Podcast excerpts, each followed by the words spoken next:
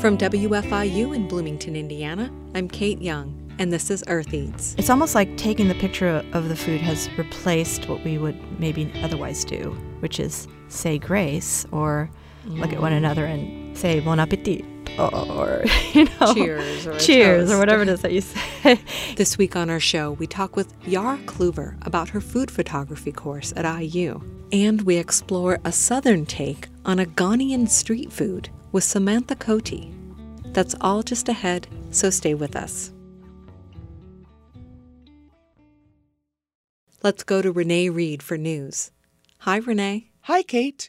The Trump administration's latest budget proposes cutting SNAP funding by about $15 million. The proposal also asks Congress for stricter free and reduced lunch rules in public schools.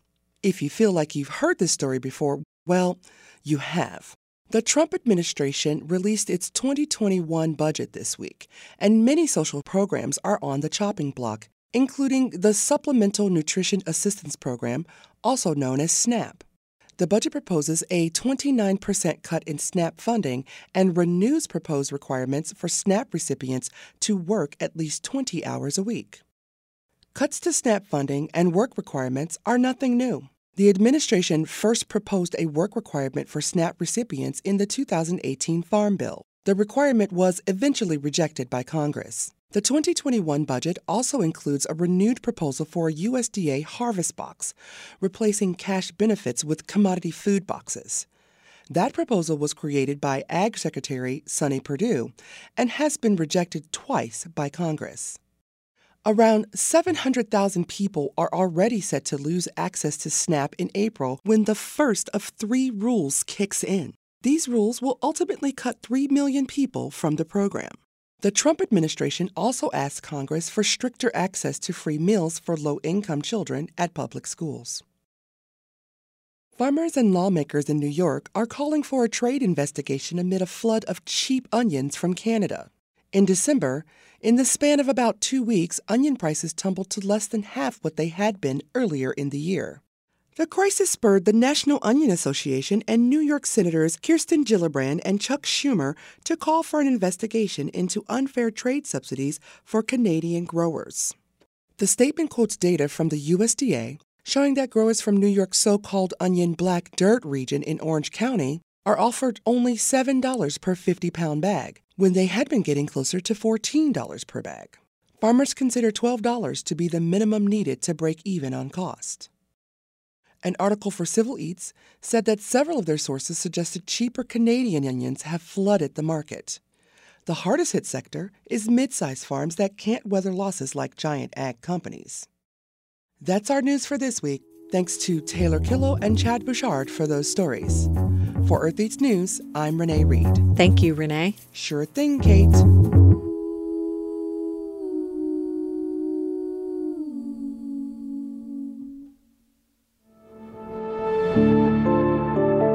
In the age of Instagram, taking pictures of meals has become rather commonplace. In her food photography course, Professor Yara Kluver complicates the role of both food and photography throughout history and in our current everyday lives. I stopped in during one of the studio sessions with her class in the fall. They met in the cafe area of the Collins Living Learning Center on the IU campus. Maybe I would add, I brought also these, because this is something that you could put like in the background. And if I was working with something like this, I might put it in the background with the intention. Professor Kluver asked the students to bring food items for today's shoot, but she also supplied a spread of foods, herbs, glassware, cloth napkins, and other props of various colors, shapes, and textures. In a minute, but I could have one in the foreground. So how we were learning about composition, what's in your foreground, what's in your middle ground, and what's in the students select items from the table, pick out their lighting equipment, and get to work setting up their scenes. I approached a group of students midway through their photo shoot and spoke with Erin Bowie about what her group was working with. We have an empty peace tea can and then some dried apricots and some blue warheads with a blue sheet around it. What was the first thing? A peace tea can. Peace tea? Peace tea. Okay. It's a brand. Okay. And what have you guys done with it? So our idea was to make a diagonal to draw your eye through the piece. So we start at the top with the very top of the can, and then we arranged the fruit and the candy in a line that leads down to the bottom of the sheet that we were using. So we were focusing mainly on orange and blue. We have a teal cloth and a blue plate and some blue candy, and then we have the orange apricots and the tea can. And you also incorporated the wrappers, I noticed. Yes, my original idea, because the can was empty when we got it, was to focus on the aftermath of the food, the waste that comes with it. So I thought it'd be cool to like have a bunch of empty wrappers with the rest of the food. And if you look closely, one of the apricots is eaten off of, like it's kind of half eaten. Also, you've got the war and the peace. Yeah. We were using a diffuser to mellow out the light from the window. And then we also used a metallic light blocker or a reflector that really helped us make the oranges pop, because there's a definite lack of orange in this composition. It's there, it's just subtle. Mm-hmm. I asked Erin why she enrolled in the course and what she was getting out of it. I really like photography. It's not something that I really wanted to pursue as a career, but it's something that I'm very fond of. I'm a social work major. Were you already taking pictures of food, like maybe for Instagram or whatever? No, I tend to focus on other people as my main subject. I also like drawing, and I pretty much exclusively draw portraits as well. So I like to focus on people, and for a lot of the projects I've had, I do focus on people interacting with food as opposed to just food. I think I've learned that food photography is a lot more diverse, and it has a much richer history than what people typically think of it as, because, you know, you think of food photography as just some girl on Instagram or some person on Instagram taking a photo, but in reality it has shaped the way we make food and the way we think about food and our culture as a whole. Yara Kluver is the Associate Director at the Collins Living Learning Center at Indiana University.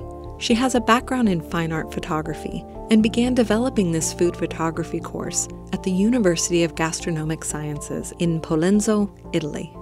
I invited Yara to the studio to talk more about what she had in mind for this food photography course. It wasn't intended as a class for art majors necessarily, mm-hmm. and the class is called Food Photography Concepts and Practice.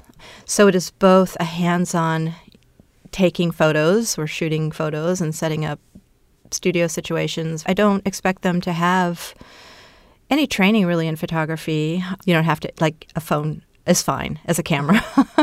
It's a variety of different majors. But the thing, I mean, that everybody has in common is that they take pictures of their food. So we're really looking at not just photography, but really thinking about food. What is food in our society? How historically we think about how even civilization evolved as a result of agriculture and farming. And so the kind of impact that food has on our societies, on culture, on cultural expression, in religion, and advertisement. There's a theoretical component to the class. And then we look at, well, what is food studies? We look at that initially. And then also visual literacy, definitely. Mm-hmm. Also, you know, how do images communicate and how are we impacted by them? And sort of technically what's going on with an image. I mean, that's one component of it, right, is the technical aspects of the photo are working on you in some way, but also the context in which photographs exist today. We're taking so many pictures of our food, and it's doing a number of things. One of the things is that it's working on the level of being like a grassroots advertising kind mm-hmm. of campaign, you know, when everybody is like photographing their food and kind of showing off, here's what I ate and I ate it at this place, you mm-hmm. know, it creates this wonderful for the restaurants and businesses, right? It's this mm-hmm. form of grassroots advertising that has a lot of validity to it because it's very authentic, right? It's not right. somebody trying to sell you something because they want to make money off of it, but it's somebody selling you their experience. And so it carries a lot of weight. And so what that also starts to do, it starts to create communities. You know, while I've often been anti social media and what is it doing to one-on-one interaction, face-to-face interaction. On the other hand, it's like, well, it is generating communities as well through hashtag. Yara is noticing shifts in how we experience our meals. The way in which we relate to eating, and this I think also happens at home, maybe more in restaurants, but is that it's almost like taking the picture of the food has replaced what we would maybe otherwise do, which is say grace or look at one another and say bon appetit or, cheers or cheers or whatever it is that you say. You might still do that, but it's sort of that need to document has replaced some of the other rituals that we might have done before. One of the readings for the class is by Charles Barstow from the magazine The New Gastronome, published through the University of Gastronomic Sciences, where Yara has taught. The piece is called Eating the Image, Reflections on Food, Photos, and Fantasy. He's really examining, well, why is it that we take photos of our food and what's happening to our experience, right, of when we eat a meal with somebody, let's say at a restaurant, right? So he locates things on two axes, on a horizontal and a vertical axis. And he says that the actual experience of eating food is on a vertical axis. So when you eat something, he talks about it as like a haptic, haptic pleasure. It's like happening in the moment. It's the sense of taste, right? And that is a different sense from our vision. But that is happening in the moment, right? And it's really, we're internalizing the thing. And so it's about the body and this thing are really subject, object and subject are very connected in that process. Yeah. And it's happening in that instance. So on the horizontal axis, which represents time, it's happening at sort of like a point in time. Whereas our visual sense is very much more about a longer period of time that has to do with the future and the past. And so that these are two really opposite things, and so he takes a little bit more of a negative spin on this idea of our obsession with photographing our food, because he says that it's affecting that vertical experience of that moment, because now it's about actually locating the food in terms of kind of what will have been, I think is what he how he describes it. It's sort of like we want to locate this somewhere at some point, and somebody needs to witness this. Another thing he talks about is like, we do this because it's sort of for a witness, but the person with us is actually not enough of a witness. It's really some kind of witness that could be us, could be somebody else. It may never even be looked at, this photograph. That is altering the idea that the meal is really about, as he calls it, conviviality, right? That's really about that, sort of that sharing, and that you, if I'm with you, you're not enough of a witness. I really need to be making this photograph for some other witness, which is sort of on this horizontal axis. Yeah, and it's almost dismissive of the person that you're with and the present moment. Yeah, and it's really more focused on sort of me in this moment. It's sort of more of a narcissistic thing, right? Because it's like, it's about me and somebody needing to witness me as opposed to me sharing this moment with you. So decided to end the class. Our final, instead of 14 students, one after the other, presenting their projects, by the time you get to the 14th, I feel sorry for that person because everybody's probably pretty tired, Yeah. So instead I've decided because my mother's Brazilian, I was born in Brazil. So I have this, in my own family, this tradition of Brazilian cooking. So I've invited all my students actually to come to my home for a feijoada, which is the traditional Brazilian dish. It's a black bean stew. Why did you think it would be a good idea to have students over? We've created a community in the class, and it's a kind of a way of celebrating, I think, that community and doing something, actually being on the vertical axis of the pleasure of eating as opposed to theories and history and the horizontal axis of time. So you're not planning on presenting your dish in a way that they can photograph? Yeah. I'm sure, because that's so much part of the experience, I'm sure that's going to happen too. That was Yara Kluver talking about her food photography course. Check out photos and links on our website, eartheats.org. Production support comes from Elizabeth Rue, enrolled agent providing customized financial services for individuals, businesses, and disabled adults, including tax planning, bill paying, and estate services. More at personalfinancialservices.net. Bill Brown at Griffey Creek Studio, architectural design and consulting for residential, commercial, and community projects. Sustainable, energy positive, and resilient design for a rapidly changing world. bill@griffeycreek.studio. And insurance agent Dan Williamson of Bill Resch Insurance, offering comprehensive auto, business, and home coverage in affiliation with Beacon Insurance. Beyond the expected. More at 812-336-6838.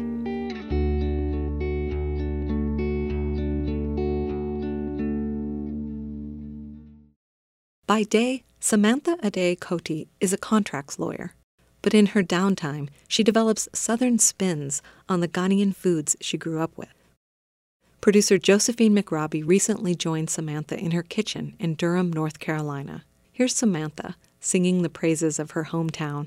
So Houston is my favorite city. I love Houston, and I think it is because of the diversity within the city. So we're Ghanaian, my neighbors next to me were Persian, across the street were Syrians, next to them was Japanese people, and then right next to us on the left side were Honduran people. I took for granted that everybody did not grow up like this. I thought it was just like normal until I went to college, but growing up in Houston, I think kind of helped fuel my love of food. My name is Samantha Adekoti. I am first generation American Ghanaian. My parents are Ghanaian immigrants. Both of them are from Ghana, and they immigrated here in the 80s. Growing up, Samantha had ample time in Ghana with her grandparents, but her formative years were spent in Houston. I remember every Friday, my mom picked me up from school and we would go to Fiesta, which is this amazing grocery store in Houston that a lot of immigrants go to because there's like a lot of international merchandise. And so we would go there on Fridays, and she like taught me how to pick ripe tomatoes and fruit, and we would get the stuff that she needed to cook for the week. And then Saturday morning, we would wake up and we would cook basically all day. Her favorite Ghanaian dishes are the simple ones. I like red, which is fried plantain. It's generally fried, or traditionally, I should say, now that people are more health conscious, it's fried in like regular oil. But it is traditionally fried in palm oil, so that's why the red. And then beans are accompanied with the like black-eyed peas, like stewed down with salted fish, which we call kobe, and like onions, tomatoes, ginger, garlic, like all stewed in palm oil, and so they're red. Samantha attended Spelman College in Atlanta. I made it a point, like I was always cooking because I'm super, super picky, and I hated the food that they had on campus. And so when I finally moved out, I think it was my junior year, I was cooking like all of the time. And also I was a broke college student. Like I didn't have a car the first 2 years, and I couldn't really, I don't think, afford to like try the diversity of food, but I definitely ate a bunch of Southern food when I was there, and I loved it. She moved to Durham, North Carolina in 2008 to attend law school. I would cook a lot, invite people over, and law school can be a very kind of isolating experience because you're studying so much, and so I think that the way for me to kind of keep and foster community was through food. She then spent a few years living in D.C. practicing law, but also growing interested in cooking as more than a hobby. I lived with like a family friend who I call a cousin, and she's Ghanaian, and her mother was living with her at the time, and her mother was like born and raised in Ghana. She was born in Houston just like me, and so her mom was always cooking, and so I lived with them, and her mom was a really good cook, and I realized like, wow, I really miss Ghanaian food. And it was then somehow my brain made the connection that like, hey, Ghanaian food, or Southern food rather, I should say, has a lot of Ghanaian influence, West African influence, but specifically I could see like Ghanaian influence. And so there's an overlap here. And if there is a way that I can kind of like fuse these two cuisines together and make people more open to trying African food because they can see like, hey, it's pretty similar to stuff that I eat, maybe just like seasoned and prepared a little bit differently, then that's what I'll do. Samantha moved back to Durham in 2014 and works in contract law. She's also started Cornbread and Cantemarie, a fusion cuisine company offering cooking classes and event catering.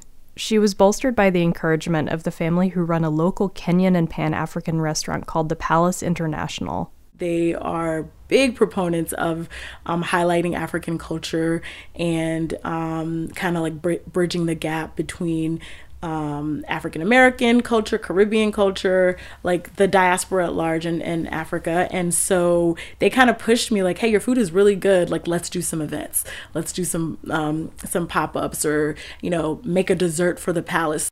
In 2018, Samantha presented a 5-course dinner at the Palace that highlighted Ghanaian cuisine. She made the ubiquitous Ghana salad that has salad greens and cucumber, but also includes ingredients that were common during British colonization in West Africa. Like, the dressing is Heinz salad cream, which is very British. Baked beans, Heinz baked beans, not just like Bush's baked beans or whatever, like American baked beans people generally eat. And boiled eggs. And some people do salmon, some people do tuna, but or sardines.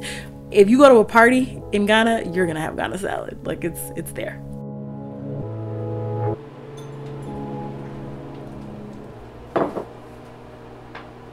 And so there is like a street food in Ghana called kosia ne meko, which is basically egg, which is kosia and meko, it's pepper. And so to kind of fuse the two together. We're in Samantha's kitchen, where she's preparing her take on this dish. It traditionally consists of a boiled egg cut in half with the mako pepper sauce added to the middle. It becomes a kind of tiny sandwich, easy to eat on the go. In Samantha's southern play on the dish, the egg is fried, topped with the mako pepper sauce, and served on your choice of biscuit.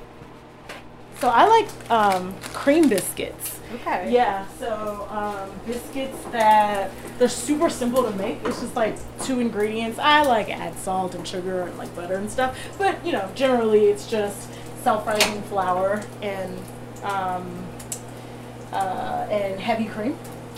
Okay. And so you don't have to worry about like the butter layers with the buttermilk, you know. She tops this batch of biscuits with a butter, honey, and nutmeg glaze. And the nutmeg is because Ghanaians love to put nutmeg in everything. It is not grown in Ghana. However, we just love nutmeg. It goes in lots of things, savory and sweet alike. So that's a biscuit situation.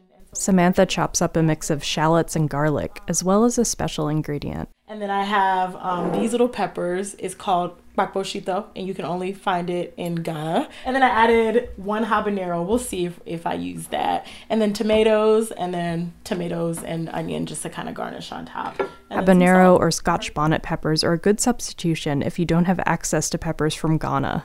So this thing is an asanka, and so it's kind of like a gigantic mortar and pestle, and so we kind of just like grind all the ingredients together into like a paste. Samantha recommends starting with the spicy ingredients and then using salt and tomato to tone down the heat to taste.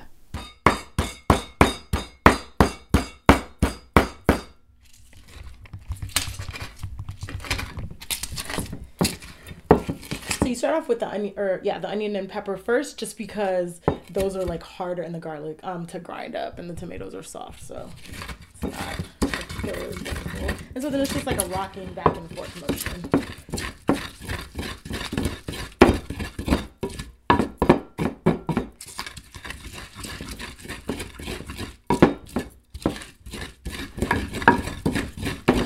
So at this point, chunky, but we're getting close. I'm gonna do a little bit more grinding, and then I'm gonna add some salt, and then we'll add the tomatoes in at the end. She adds about a teaspoon of kosher salt and continues to grind.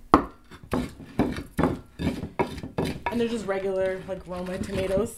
It doesn't really matter what kind you use. I just go for whatever's ripest. Grinding back and forth motion. Okay, so we're good there. Now I'm gonna fry an egg. That'll be quick. So the egg is gonna be super simple. It's just a fried egg, okay, with salt and pepper, a little black pepper.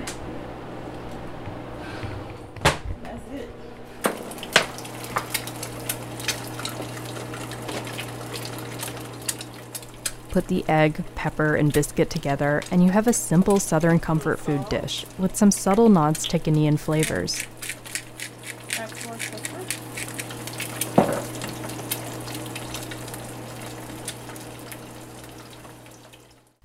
I don't want people to just like come and eat Ghanaian food because it's not as mainstream yet as like Mexican food or Indian food. And so I think it's really important for people to have like cultural context and background.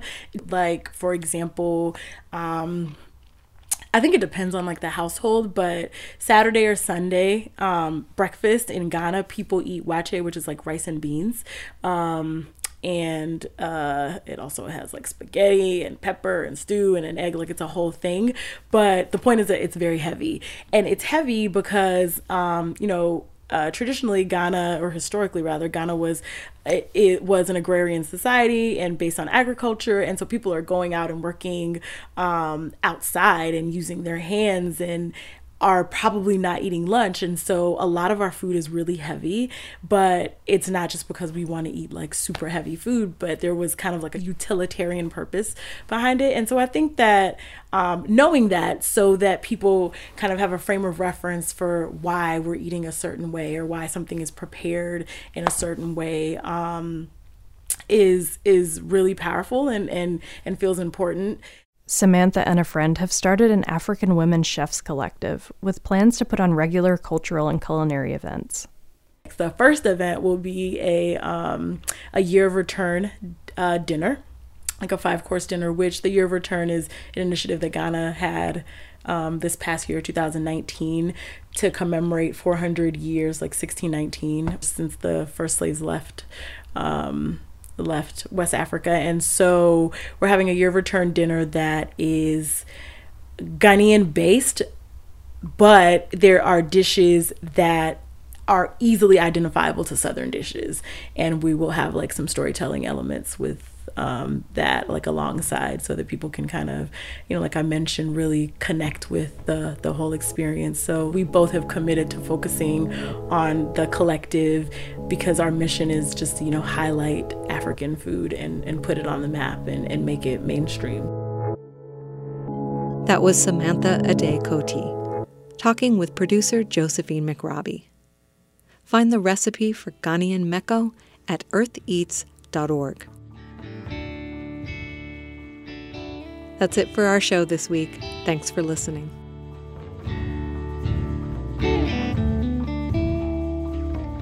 The Earth Eats team includes Ayoban Binder, Chad Bouchard, Mark Chilla, Abraham Hill, Taylor Killow, Josephine McRobbie, Daniel Orr, the IU Food Institute, Harvest Public Media, and me, Renee Reed. Our theme music is composed by Aaron Toby and performed by Aaron and Matt Toby.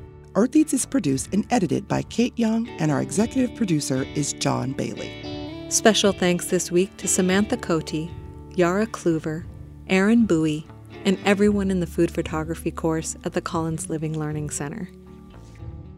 Production support comes from insurance agent Dan Williamson of Bill Resch Insurance, offering comprehensive auto, business, and home coverage in affiliation with Beacon Insurance.